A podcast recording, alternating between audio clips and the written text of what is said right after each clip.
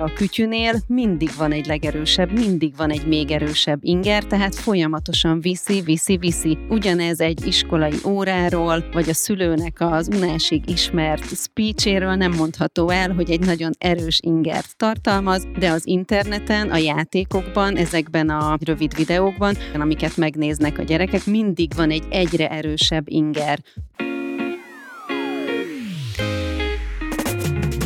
A tech világa belülről. Ez a Life Fintech, az EPAM Podcast csatornája, ahol betekinthetsz egy globális IT vállalat életébe. Kertelés nélkül beszélgetünk karrierutakról, technológiákról és szakmai lehetőségekről. Kárpáti Judit vagyok. Sziasztok! Ezúttal a Biztonságos Internet nap kapcsán beszélgetek Tóth Zsuzsával, a Bárányfelhő Fejlesztő Központ szakmai vezetőjével, családterapeutával, gyógypedagógussal, és Iván Józsival, aki az EPAM-nak egyik oszlopos tagja, és nagyon régi podcast vendégünk már, azt hiszem talán harmadszor vagy a vendégünk? Így van. És hát tesztelőként, és ebben a minőségedben jelenleg éppen apaként fogsz ma itt ülni, és gyakorlatilag a felállás, hogy te, mint az IT-ban dolgozó, a technológiában dolgozó szakember, apaként meséled el a tapasztalataidat, és hát Zsuzsa pedig a szakértőnk, én pedig kérdezni fogok, ahogyan ezt a hallgatók, nézők megszokhatták.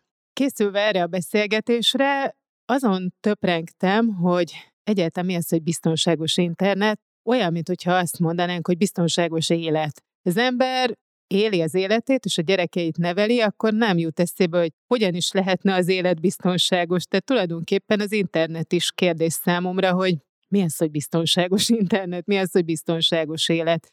Zsuzsa, van ilyen egyáltalán, hogy az internet biztonságos? Hiszen az életet is mi tesszük biztonságosá a gyerekek számára? Kellene, hogy legyen biztonságos internet használat, de ugye minden életkorban ez más. Egy pici gyereknél, mondok majd életkort is, de ezzel picit óvatos vagyok, hogy senkire ne hozzam rá a frászt, hogy használ a gyereke kütyűt, és nem kellene. Szóval, hogy a biztonságos internet használat az abszolút, ahogy mondod is, a szülőn múlik. Tehát mi felnőttek tesszük biztonságossá, vagy nem tesszük biztonságossá, és akkor viszont lehet veszélyes.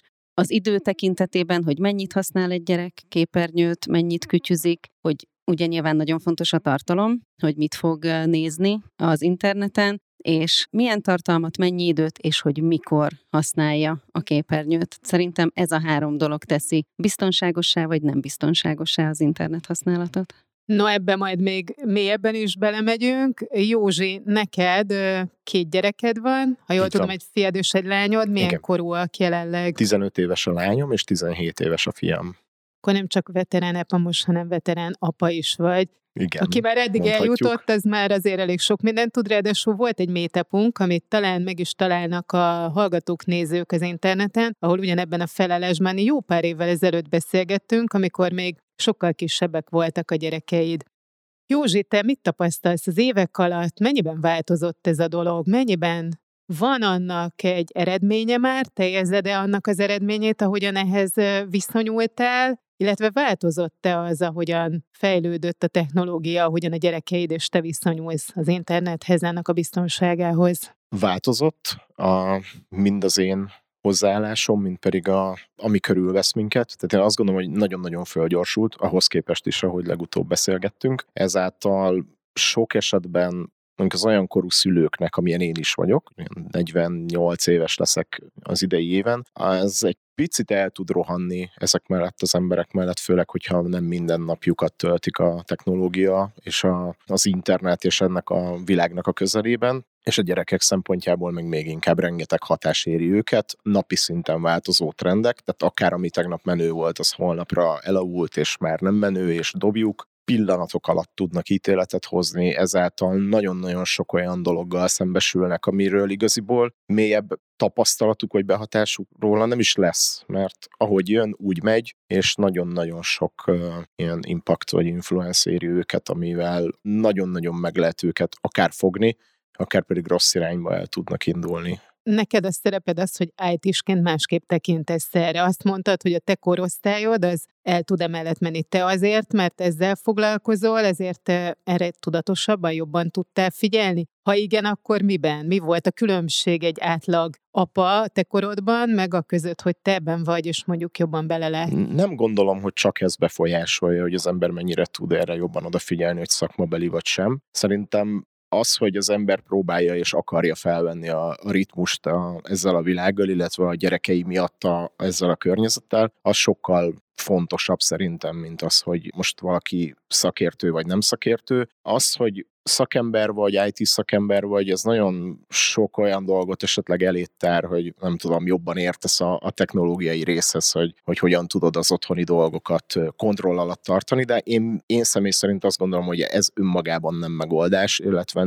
ez önmagában nem elég ahhoz, hogy biztonságos internet világot teremtsünk a gyerekeinknek, mert ők azért bármennyire is nem képzett szakemberek, de azzá válnak, és nagyon könnyen megtalálják azokat a kiskapukat, amivel ezeknek mellé lehet menni, bármit is találunk. Ez kicsit olyan mindig, mint amikor a betörők meg a rendőrök kergetik egymást, és hogy a, a betörő az mindig egy picit előbb kell, hogy járjon fejbe, mint, a, mint aki őket próbálja elkapni. Én azt gondolom, hogy az internet oldalról azok, akik a a nem biztonságos internet jellegű tartalmakat akarják a gyerekeink elé tárni, ők, ők mindig is egy picit így előbbre lesznek. Te mondtad, hogy változott az évek alatt az internet és a biztonság. Láttam, hogy Zsuzsa bólogattál közben. Mi volt az, ami nagyot változott? Most már ezért megint csak erős rálátásunk van, nem úgy beszélünk, mint 6-8-10 évvel ezelőtt. Mi az, amiben változott? Miben tudott ez kevésbé biztonságos, vagy akár biztonságosabb lenni? Az egyik, ami inkább a reményem, de remélem, hogy ez tényleg változott, hogy a szülők sokkal tudatosabbak lettek azért ebben. Tehát azért, azért 6-8 évvel ezelőtt is sokkal ügyesebbek voltak már a gyerekek, mint az akkori szülők vagy felnőttek ezeknek az eszközöknek a használatában, és a szülők valahogy ráébredtek arra, hogy ezt tényleg figyelni kell, hogy tényleg oda kell figyelni arra, hogy a gyerekek mit és mennyit használnak, és szerintem az is nagyon sokat változott, hogy a gyerekek maguk elképesztően profik lettek ebben. Tehát tényleg már egy, egy óvodás gyerek, de kicsi óvodás, három-négy éves gyerekek is profin használják az okos eszközöket, ami szerintem egyfelől rémisztő, másfelől meg ezzel menni kell valójában. Tehát ha megakadunk ott, hogy ez rémisztő, akkor nem fogunk rá megoldásokat, meg válaszokat találni, de, de főleg szerintem a szülők tudatossága ebben nagyon sokat változott. Miből látod ezt? Hogy tudatosabbak? Uh-huh. Egyrészt nagyon sokszor kérdeznek, tehát nagyon sok olyan kérdés talál meg minket is, hogy mennyit lehet ha már nagy, ha úgy érzik, hogy nagyon sokat használja a gyerek, hogyan lehet róla leszoktatni? Mit lehet helyette? Mi az, amikor biztosan ne? Tehát nagyon sok kérdésük van a szülőknek ezzel kapcsolatban, és ami nyilván ezzel a tudatosodással együtt jár, hogy borzasztó sok bűntudat övezi ezt az egész területet. Van egy kérdéssor, amit kérdezünk a szülőktől, és abban meg szoktuk kérdezni, hogy mennyi képernyőt néz a gyerek, és mindig az a válasz, hogy túl sokat. Szóval, hogy a szülők tudják, hogy ezt korlátozni kellene, tudják, hogy, hogy nem szabad egy gyereknek 6-8 órát ülni egy képernyő előtt, de még a saját érzéseikhez képest is túlhasználják a gyerekek ezeket az eszközöket. Millió kérdés tolul fel bennem. Az egyik az rögtön az, hogy hogyan is lehetne, hogy nem ülnek olyan sokat a gépek a képernyő előtt, ha egyszer mi magunk is ezt tesszük, és én a példában hiszek, tehát ők csak tükrök, azt csinálják, amit mi. Józsi, te, te milyen, milyen tapasztalatokkal bírsz téren? Ráadásul ugye neked ez a szakmád, nem hivatkozhatsz arra, hogy hiszen dolgozom. És sokszor meg is teszem, tehát én sem vagyok feltétlenül jó példa ilyen szempontból mikor lecsukom otthon a adott esetben a notebookot, akkor azért még előfordul bőven, hogy a telefonról még azért az ember még jön egy e-mail, elolvasom, hú, ezt még gyorsan meg tudom csinálni, annyival időt nyerek a, a holnapi feladatok közül, és hát a gyerekek ezt azért erősen látják. Úgyhogy igen, jó példával kellene előjárni, sajnos ez a mostani felgyorsult világ, ez ezt nem mindig teszi lehetővé. Mi van akkor, ha, ha nem kell? Tehát, hogy mondjam, csak én nekem van egy olyan gyanúm ezzel, hogy így élünk, és talán a különbség abban van, hogy milyen alternatívát kínálunk. Ha én is elmondhatom, hogy nekem is van egy 16, közel 16 éves film, és ez a félelmem nekem is nagyon sokáig élt, és én be kell valljam, ahogyan a, a szülők, akikkel beszélgetsz, biztos én is azt válaszoltam volna, hogy túl sokat. És egy ponton ezt hagytam. arra gondoltam, hogy ki akarom, hogy derüljön, hogy mit tesz, hogyha hagyom, hogyha nincs korlát, akkor mi történik, és ez az én egyedi személyes tapasztalatom, ha volt jobb alternatíva program, akkor mindig félre tudta tenni, és most már bátran jelentem ki, hogy nyugodtan hagyom, és nem korlátozom, és mindig azt választja, ami ő neki jobb. És ez nem a, nem a net. Tehát, hogy ez fennáll még ennyi év után is, hogy időkorlát kell, nem pedig valami más módszer. Nem tudom, hogy mi az, ebben te vagy a szakértő, és Józsinak meg megvannak a maga tapasztalatai, de hogy erre adjatok választ, én ezt jól gondolom esetleg, vagy nem? Picikorban biztos, hogy kell időkorlát, hiszen az önszabályozás még egyáltalán nem alakult ki, a homloklebeny még teljesen éretlen, ami a figyelemért felelős. Ha egyszer egy kisgyereket beszippant egy képernyő, akkor ő magától azt nagyon Na, nehezen fogja letenni. Itt van egy nagy és itt legyen egy nagy felkiáltója, ez most egy szabadabb beszélgetés, közbevághatok néha. Fontosnak tartom, hogy akkor itt mondjuk ki, hogy korosztályunként mekkora különbségek vannak, hiszen én egy tinédzserről beszéltem, illetve egy 2008-ban született gyerekről. Akkor 2007-ben jelent meg az első okos telefon, ha jól emlékszem, ezt erősíts meg Józsi, hogyha nem így van, abban a világban. Tehát ott az, körül, igen. Az iPhone. Igen, igen, igen. Igen. Akkor ez egy teljesen más dimenzió, és akkor ezt, ezt nagyon komolyan külön kell venni, hiszen az enyém az tíz éves koráig egyáltalán nem látott okos telefont, és szinte képernyőt is csak televíziót, akkor itt egy más hatás van, és másképp kell figyelni. Igen, de szerintem az sem szabad, nekem is, mint neked így ezer gondolat van a fejemben, szerintem az nem mindegy, és azt kell nagyon tudatosítani, hogy az idegrendszerünk nem változott annyit, mint amennyit a technika fejlődött. Tehát az idegrendszer az pont ugyanannyi ingert képes feldolgozni, és pont ugyanannyi ingerrel képes élni a napjait, mint 50 vagy 100 évvel ezelőtt, miközben elképesztő módon változott meg a világ. Ami nem azt jelenti nyilván, hogy most mondjuk azt, hogy úristen, egyáltalán nem szabad képernyőt használni, mert kinyiffantjuk vele az idegrendszerünket, de azt jelenti, hogy meg fognak változni a gyerekek, meg fognak változni a reakcióik. Lehet, hogy egészen más viselkedési formák fognak kialakulni, mert az idegrendszer küzd, megpróbálja felvenni a versenyt, de nagyon sok idő, amíg egy idegrendszer működésében, funkciójában válaszol egy ilyen változásra. Persze viselkedésesen, meg szokásokban, persze, hogy válaszol minden korosztály a változásokra, de az idegrendszer az nem. És ezért nagyon fontos, hogy mondjuk egy óvodás gyereknél teljesen más szabályok vannak, ahol még teljesen éretlen az idegrendszer, és borzasztó fontos, hogy milyen hatások érik. Igazából, és most fog mindenki egy emberként felsikítani, igazából egy óvis gyereknél azért 20 percnél többet nem lenne jó képernyőt nézni, és azt is úgy, hogy nem elalvás előtt, nem evés közben, hanem egy olyan pillanatban, ami benne van a napi rendben, hogy most van itt egy olyan idő, amikor lehet képernyőt nézni, és hogy utána legyen lehetőség mozogni. Akkor az idegrendszer meg fog küzdeni ezzel a változással. Nem tudom, hány olyan ovis gyerek van, aki 20 perc után leteszi a telefont vagy a képernyőt. Remélem, hogy sok. Nálatok ez valami ösztönszerűen megvalósult, amit most a Zsuzsi felsorolt? Nálunk igen, de nálunk még kicsit könnyebb volt a helyzet, mert ugye akkoriban születtek még csak a gyerekek, tehát 2007 és 2008, amikor ez az egész még azért ennyire nem volt talán a mindennapoknak a ré... Persze ott volt már, de, de nem úgy, mint ma, hogy, hogy mindenhol. Tehát nálunk nagyon sokáig az volt, hogy nálunk nem volt képernyőidő sem egyáltalán. Ez nem a az ő dolguk Nem is volt, hogy ezzel még fogla... ezt a terminológiát. Azt Voltak hiszem. otthon eszközök, mert ugye a munka kapcsán, a munkám kapcsán nekem voltak otthon akár céges, akár privát eszközök, de nem az ő dolguk volt, hogy ezzel foglalkozzanak. Nekik voltak játékaik, voltak könyveik,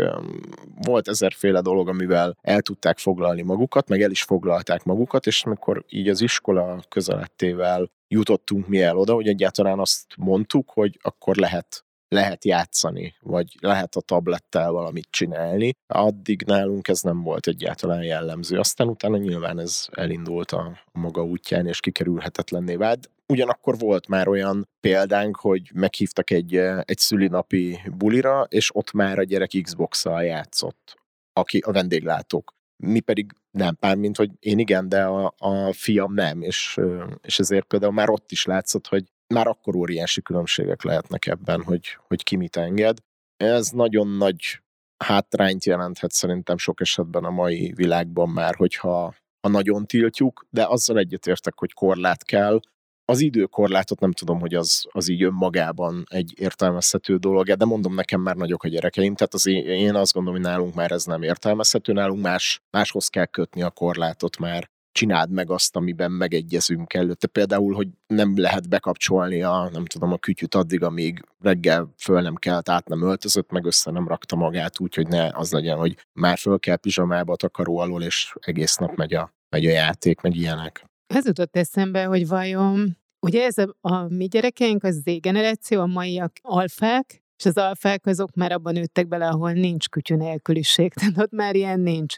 Vajon mennyire lehet befolyásolni azt, hogy biztonságosabban máshogyan nézzék a, a netet, hogyha van könyv, ha van olvasás. Az a gyerek, aki kapott könyvélményt, akinek olvasnak, aki maga is esetleg olvas, vagy ezen nőtt föl, az biztonságban van talán jobban, mert az a gondolatom, hogy ugye a mieinknek megadatott még az olvasás, a könyv, amit aztán el is veszít ez a generáció szintén. Zsuzsi, mit gondolsz erről, hogy ez ad egy kis védelmet? A szülőknek valami fajta biztosítékot, ha olvasom a mesét, ha arra tanítom, ha én is olvasok, akkor neki könnyebb lesz, és nem, nem kerül veszélybe. Szerintem egyértelműen jobb az élet, hogyha valaki olvas, és egyértelműen jobb annak a gyereknek, aki hall mesét, mert teljesen más agyi területek kapcsolnak be egy mesehallgatás során, mint egy mesenézés során, teljesen más funkciók kezdenek el működni az agyban. És ugye itt is van, amikor kiskamaszok, főleg kiskamaszok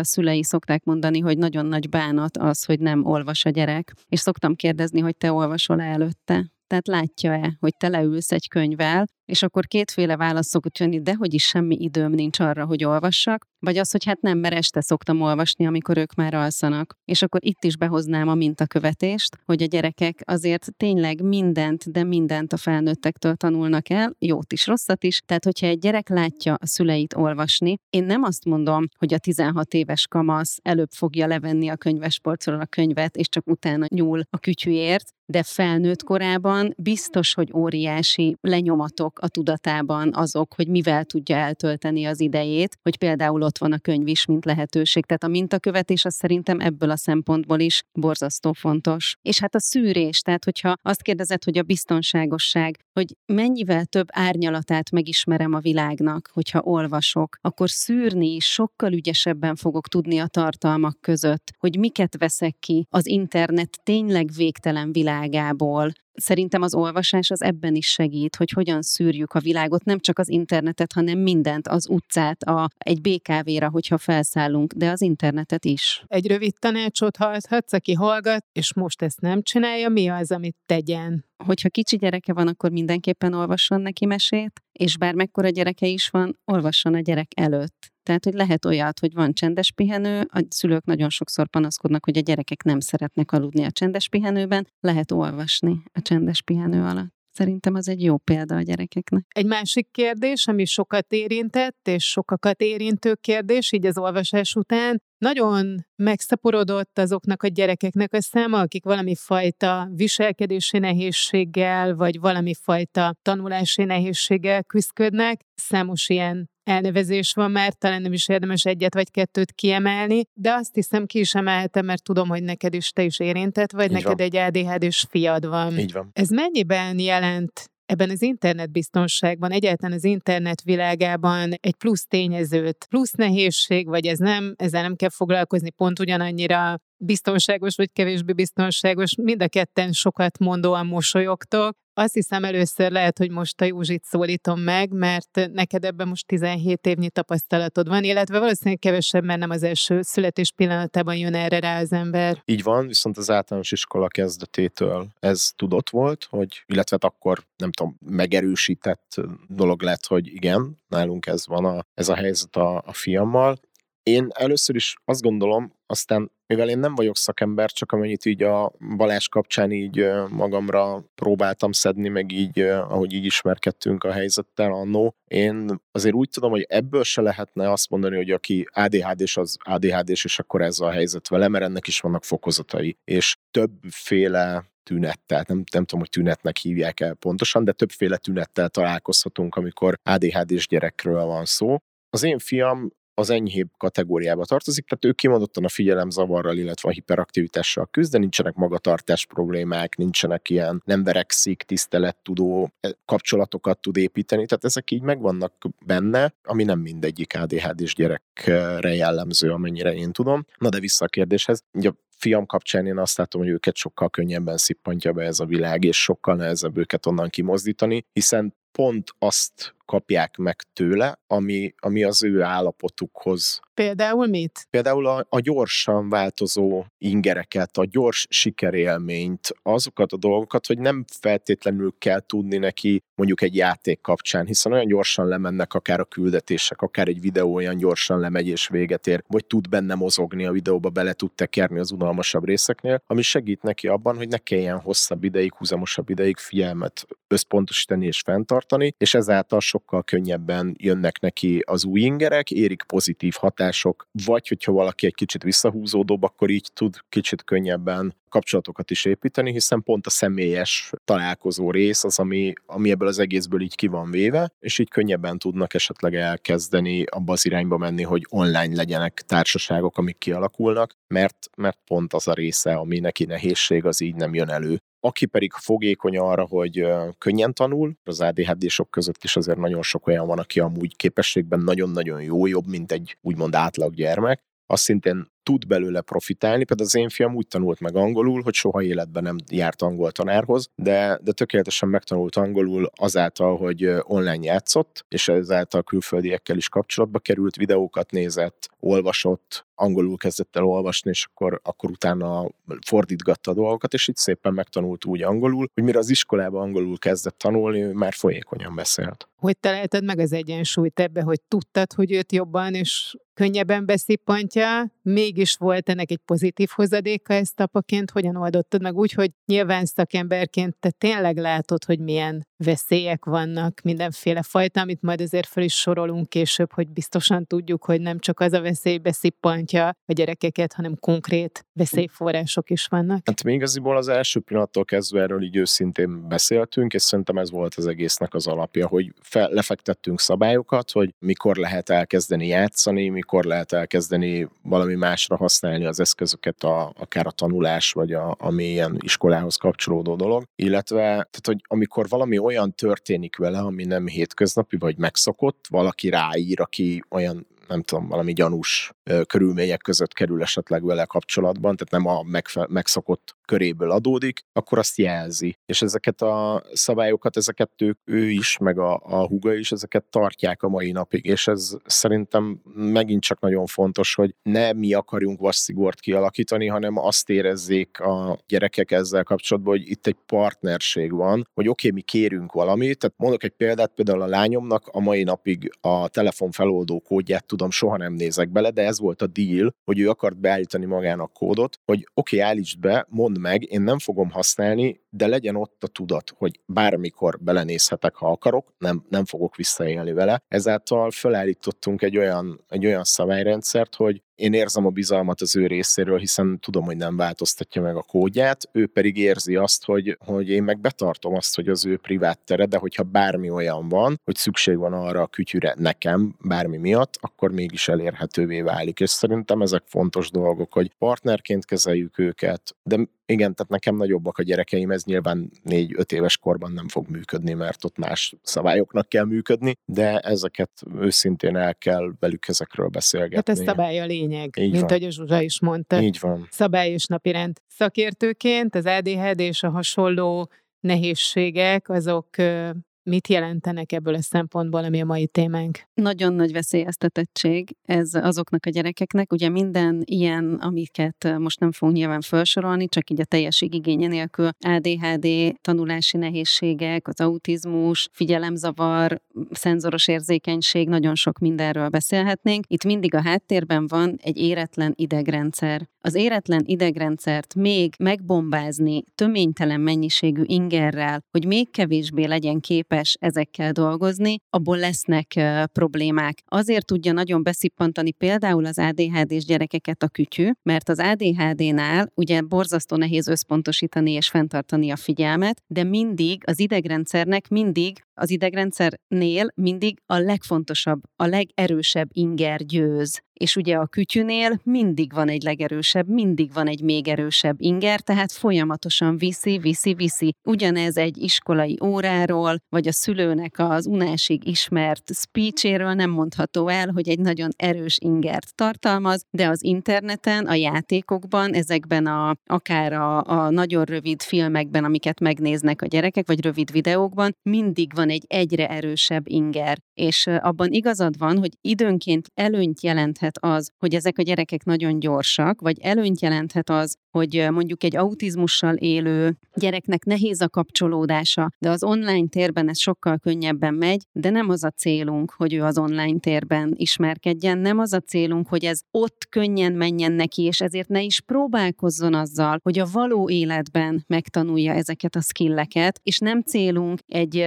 hiperaktív ADHD-s gyereket még tovább pörgetni azzal, ami tényleg óriási sikerélmény, én is tudom, hogy ott velem pörög az internet, hát zseniális tehát pont abban a ritmusban megy, ahogy én azt szeretném, de leteszem, és nagyon nehéz leállítanom utána azt a típusú pörgést, amit én generáltam a saját agyamban. Ugye nekem segít, hogy akkor mondjuk el tudok menni futni, de egy kisgyerek nem fog tudni elmenni futni, hanem kiidegeli a szüleit egy ilyen etap után, amikor tényleg őrületes módon pörgette föl az idegrendszerét. Tehát abban igazad van, de ebben is okosan kell használni, hogy nagyon sokat segíthet a mindenféle nehézséggel küzdő gyerekeknek, de nem veheti át azt a funkciót, hogy ezek a gyerekek azért megtalálják az életben való boldogulásnak a, az állogait. Akkor nálatok ez azért megvalósult, hiszen boldogulnak a gyerekeit, tehát egy egyensúly akkor ezért fennállt nálatok is. A lányomnál sokkal inkább, a fiamnál nyilván kevésbé, azért a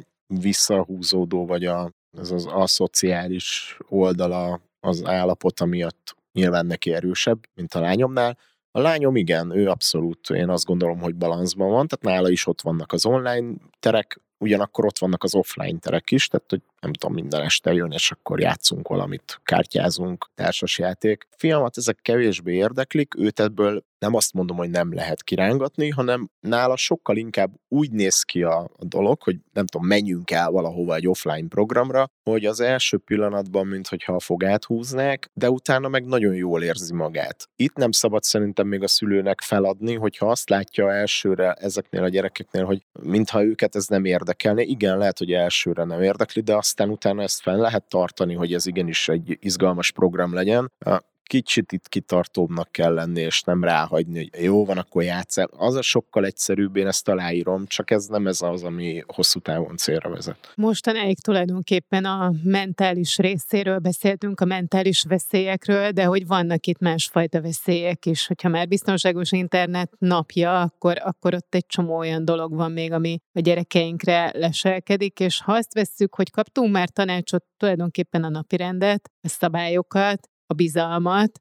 akkor mik lehetnek még ezek a veszélyek? Nyilván négyet, ötöt felsorolhatunk, te, mint szakember, és te, mint egy másik szakember, légy szíves, szedjétek össze így közösen, és hogy, hogy vajon elége, ha a mentális részével felvértezzük őket, és akkor ebben is eligazodnak majd. Szerintem, ami nagyon fontos, és kapcsolódom az előző gondolatodhoz, ami szerintem, tehát azért is emelném ki, mert amellett nem mehetünk el, hogy a szülővel való jó kapcsolat, az szerintem kulcs ebből a szempontból, hogy van-e egy kölcsönös bizalom, hogy nem egy autoritásként én azt mondom neked, hogy azért, mert én vagyok az apád, akkor így kell csinálnod, hanem van egy ilyen közös megbeszélés. És például, hogyha veszély, akkor mondjuk az, hogy kit jelölhetsz vissza, hogyha egy közösségi oldalon bejelöl, vagy egyáltalán nyitott-e a profilod, vagy hogy mondják ezt nem nyit nyitott, hanem Publikus. nyilvános, igen, hogy nyilvános-e a, a profilod, akkor az ott viszont tényleg egy szülő és gyerek közötti bizalmi kapcsolat is, hogy hidd el nekem, hogy nem azért mondom, hogy ne, ne állítsd nyilvánosra a profilodat, mert irigykedem, hogy sokkal több ismerősöd van, mint nekem valaha, hanem azért, mert hogy tényleg megvannak annak a veszélyei, Nálunk volt már a pályafutásunk során több olyan család, akiknek a gyerekének azért kellett pszichológus, mert ráírt valaki egy, egy olyan oldalon, ahol ugye üzengetni lehet egymás egymásnak, és, és egy vadidegen férfi a 12 éves kislányjal elkezdett csetelni, és tényleg olyan szintig ment ez, hogy, hogy már nem aludt éjszaka a kislány, tehát hogy elkezdtek tünetei lenni, mert ugye nyilván egy manipulatív felnőtt nagyon ügyesen be tudja húzni a kiskamaszt ezekbe a helyzetekbe, szóval ez tényleg valós, hogy vigyázni kell a gyerekekre, hogy kikkel csetelnek, hogy kikkel kapcsolódnak. Egyetértek, abszolút. Ez... Te ezt hogy oldottad meg? Lányod is van, fiad is van, egyformán tartom le, ezt veszélyesnek. Leül, leültem vele, elbeszélgettem erről. Mikor? el, elmondtam neki konkrétan. Amikor, a, amikor egy kicsit jobban kezdődött náluk ez a, az online térben való mozgás, és megkapta mindenki a saját okos eszközét, ez akkor történt meg. Életkorhoz nem nagyon tudom kötni, de amikor elkezdték az iskolát, akkor mind a kettőnek lett, illetve a fiamnak talán egy kicsit később, lett okostelefonjuk, ennek Nyilvánvalóan volt egy ilyen praktikus oldala, hogy azért, hogy bármikor tudjanak kapcsolatba lépni velünk, hogyha nem tudom, bármi miatt menjek el érte gyorsan az iskolába, mert, mert nem tudom, nem érzi jól magát bármi ilyen miatt. Akkor ezekről a dolgokról beszélgettünk velük, hogy aki rád ír, és azt mondja magáról, hogy ő egy, egy 13 éves lány, az simán lehet, hogy egy 55 éves férfi, és hogy ezt nem tudhatod. És ez, ez óriási veszély, ami nincs előtted, és nem is lesz előtted látható egészen addig, amikor már lehet, hogy baj van. Tehát, hogy amikor ilyen történik, akkor, ahogy Zsuzsa mondta, szóljanak, szóltak, átbeszéltük, és akkor ezek a dolgok így, így nagyjából én azt gondolom, hogy jó irányba mentek a, a mi esetünkben. Elmagyaráztunk nekik tényleg, bárki fölhív valamivel, akkor arra nem lehet rögtön ráugrani készpénznek venni, hogy az úgy van, és az biztos jót akar. A bankkártyának a használata online az egy, az tud veszélyes lenni. Nyilvánvalóan egyébként a, a mai alkalmazások azok már ilyen szempontból komoly követelményeknek kell, hogy megfeleljenek, de hát ettől függetlenül a jelszavakat azt ugyanúgy el lehet lopni, el is lopják, ezáltal pedig akkor kiteszik magukat annak a veszélynek, hogy hozzáférnek az adataikhoz. Ne osszunk meg magunkról mindig mindent, mert annak is vannak veszélyei. Nyilván ez baromi nehéz egy, egy tinédzser gyereknél, hiszen ezt látja maga körül, hogy mindenki megoszt magáról mindent, hogy most éppen hol van, mit csinál, én azt gondolom, hogy ez nem is tud rendesen működni, mert akkor ők úgy érzik, hogy kimaradnak vagy lemaradnak valamiből, de beszélni kell ezekről. És a szülőnél szerintem az a nagyon fontos, hogy igen, vannak olyan területek, meg olyan témakörök, amikor kényelmetlen egy, egy kamasz gyerekkel leülni, bizonyos dolgokról beszélgetni, muszáj megcsinálni. Ha nem csináljuk meg, akkor a saját gyerekünket sodorhatjuk veszélybe, vagy tehetjük ki olyan helyzetnek, hogy később neki nem lesz valami jó nagyon sok esetben így is csak sokkal később fog kiderülni, hogyha valami traumatizálta a gyereket, ott legyünk ott, támogassuk, és tényleg az, hogy legyünk őszinték. Tehát, hogy ne, az, az tényleg nem működik. Hogy... Te honnan hozod ezeket az elveket? Mert nekem most az bontakozik ki, hogy tulajdonképpen mindegy, hogy az internetről vagy bármi másról beszélgetünk, hiszen az egész élet lehet veszélyes, meg az is, hogyha, hogyha nincs kapcsolódás a gyerekek, és hogy ez elvész, vajon hol egyrészt felmerül bennem a kérdés, mikor megszül az ember egy gyereket, mindenki úgy indul, hogy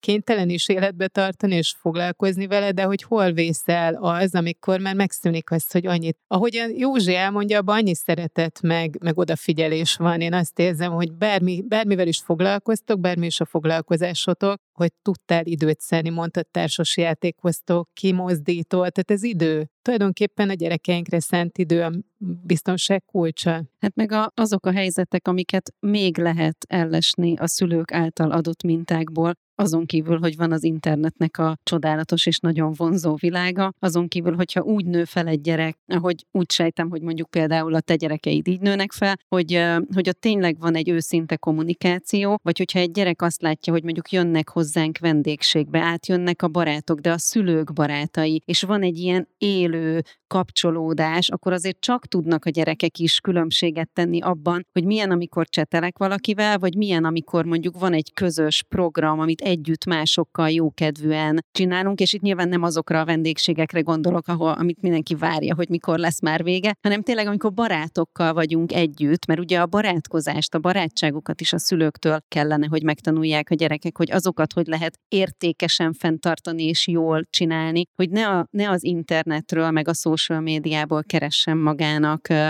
olyan embereket, akikben megbízhat kvázi, nyilván nem bízhat meg bennük, de ezt akkor fogja tudni, hogyha vannak élő emberi kapcsolatai, ami megint csak, hogy hogy éli a szülő az életét, szerintem az, az internet biztonsága az nagy részt azon is múlik, hogy a szülő milyen mintát ad át hogy a szülő milyen életet él. És ebben nem csak arra gondolok, hogy a szülő ugyanannyi képernyő időt használhat, mint a gyerek, mert nyilván teljesen más szabályok vonatkoznak egy öt éves gyerekre, meg egy felnőtt emberre, nem erről beszélek, hanem az életnek a minősége. És hogyha sosincs leszídva egy gyerek azért, mert valamit megkérdez, vagy valamilyen információt behoz, hogy rám írt valaki, mondjuk mondja ezt egy 12 éves az esti vacsoránál, és ott felhördül mindenki, hogy úristen, mit művelsz te gyerek, hát miért levelezel te boldog-boldogtalannal, akkor soha többet nem fogja ezt velünk megosztani. De ha van egy támogató hozzáállás, ha lehet erről beszélgetni, akkor a gyerekek elmondják őszintén, a gyerekek szívesen megosztanak magukról dolgokat, ha érdeklődve hallgatjuk meg őket. Ezt akartam én is még így mondani, hogy, és ez szerintem tényleg nagyon kulcs, hogy